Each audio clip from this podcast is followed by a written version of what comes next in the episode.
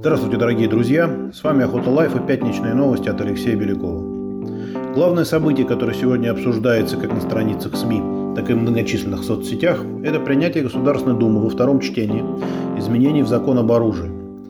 Как мы все помним, эти изменения были вызваны событиями в Казани несколько лет назад в Керчи, когда молодые психи устроили побоище в учебных заведениях. Непонятно, почему за них должны отвечать законопослушные граждане, но на ком-то надо отыграться. А значит, давайте это сделаем на стрелках и охотниках. Само обсуждение не вызвало какого-то бурного противостояния в Думе, и только один человек, депутат от ЛДПР Сергей Иванов, выступил против новых поправок. У остальных новые изменения никаких возражений не вызвали и были приняты. Так что же предлагают изменить? Любое оружие будет доступно с 21 года, но это не коснется коренных малочисленных народов и тех, чья работа или служба будет связана с оружием. Покупка полуавтоматов будет возможна только после стажа в два года с двустволкой или одностволкой и никакого магазинного оружия до двух лет.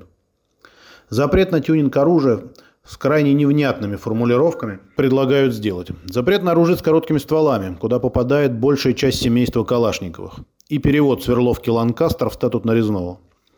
Собственно, эти пункты вызвали бурю негодования в основном у любителей пострелять и продавцов оружия – утверждающих, что это убьет оружейный рынок России. Для большинства охотников такой подход понятен и считается правильным. Сейчас, когда угодья заполнили любители пятизарядного оружия, многие из которых представления не имеют, как и на кого охотиться, такие изменения могут быть правильными. Про Ланкастер вообще говорить не буду.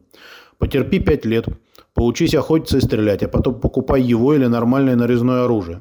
Спросите любого владельца нарезного карабина, хочет ли он поменять свой карабин на Ланкастер. Очень сильно в этом сомневаюсь. Что по еще появилось в законе, что коснется охотников, так это возможность лишиться оружия за административный штраф. А если быть более точным в формулировке – лицам, привлеченным к административной ответственности за совершение административного правонарушения, предусматривающего административный арест в качестве одного из видов административного наказания, а равно привлеченным к административной ответственности за потребление наркотических средств или психотропных веществ без назначения врача, за управление автотранспортным средством в состоянии опьянения, либо передачу управления транспортным средством лицу, находящемуся в состоянии опьянения – до истечения одного года со дня окончания срока, в течение которого лицо считается подвергнутым административному наказанию.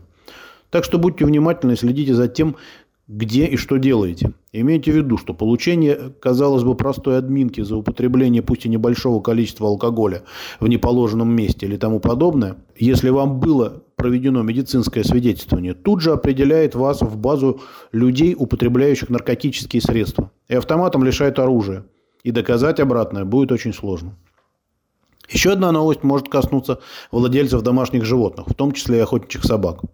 Так, правительство поддержало законопроект о внесении изменений в федеральный закон об ответственном отношении к животным, в котором предполагается установить новые требования к выгулу домашних животных. Так, лицам, находящимся в состоянии алкогольного, токсического и наркотического опьянения, а также детям младше 14 лет, предлагается запретить выгул. То есть, если поправки в закон будут приняты, то выпив бутылку пива или приняв лекарство, уже нельзя будет идти гулять с собакой на улицу. Только на балкон или пусть терпит, пока алкоголь не выветрится. Главное, что разработчики законопроекта пока не определили, с какими именно домашними животными нельзя будет гулять. И в каком состоянии алкогольного опьянения должна быть собака или попугай, чтобы его нельзя было выгуливать. Вот такие новости на сегодня. А с вами были Охота Life и пятничные новости от Алексея Белякова.